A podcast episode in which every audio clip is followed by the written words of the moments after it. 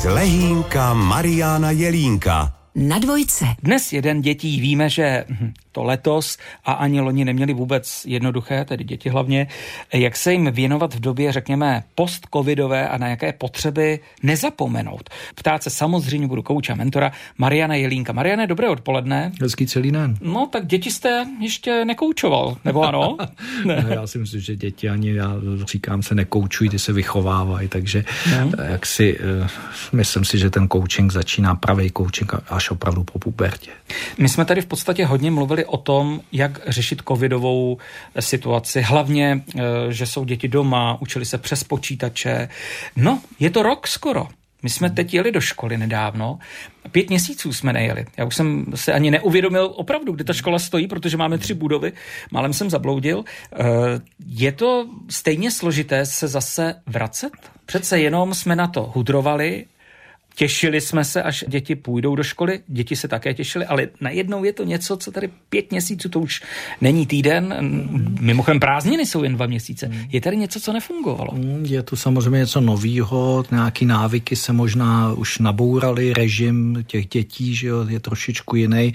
Do toho ještě navíc oni se těšili na ty kamarády, ale k tomu máte testování, ano. který to trošku znepříjemňuje, že jo, na první hodinu, co jsem teď slyšel, chodí polovina dětí, protože to nezvládá stíhají a tak dále, takže jsou to zase další komplikace. Ale obecně, co já vnímám po té krátké době, tak to vnímají relativně pozitivně, že mohou zpátky do škol. Tak jak byste koučoval třeba u nás našeho Káju? No, to je 12, bude mu 13, chodí do sedmičky a my jsme jeli do školy a první den v autě řešil, jestli se s klukama nerozhádají v partě. A já jako váš žák, Mariane, tak jsem mu říkal, tak za prvé, nejdřív tam chodíš kvůli tomu učení a pak kvůli tomu, jestli máš nějakou partu. A pak jsem si na vás vzpomněl, říkal jsem si, ale možná to není úplně pravda. Hmm. Možná i ty sociální vztahy jsou přece stejně hmm. důležité. Hmm. Tak co, koučoval jsem dobře?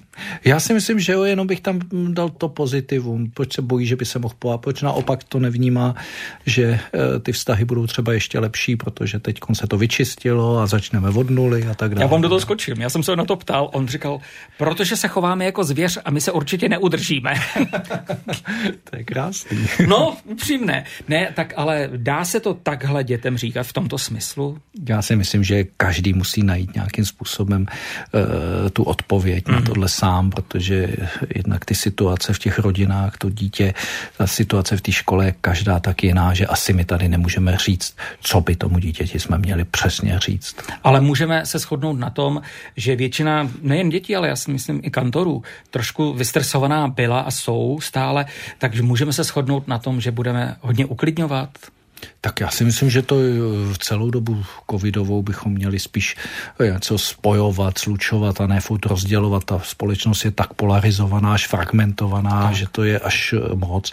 Takže chybí tady něco, co taky trošičku sklidníme, sloučíme, spojíme a to by rodiče a učitelé měli být takovým tím majákem, který to vlastně tohle všechno se snaží dělat a ne, že to ještě navíc zhoršuje, že tam přiloží ještě k tomu stresu nebo to rozdělí ještě, že tím, že je špatně nahladěný, nastavený a tak dále. Kdy jindy by to Marian Jelínek měl říci do mikrofonu dvojky, než dnes na Den dětí. Vzpomeňme si na to, jaký jsme byli a myslím, že nám to půjde o poznání lépe. Mariane, děkuji i za dnešek, těším se.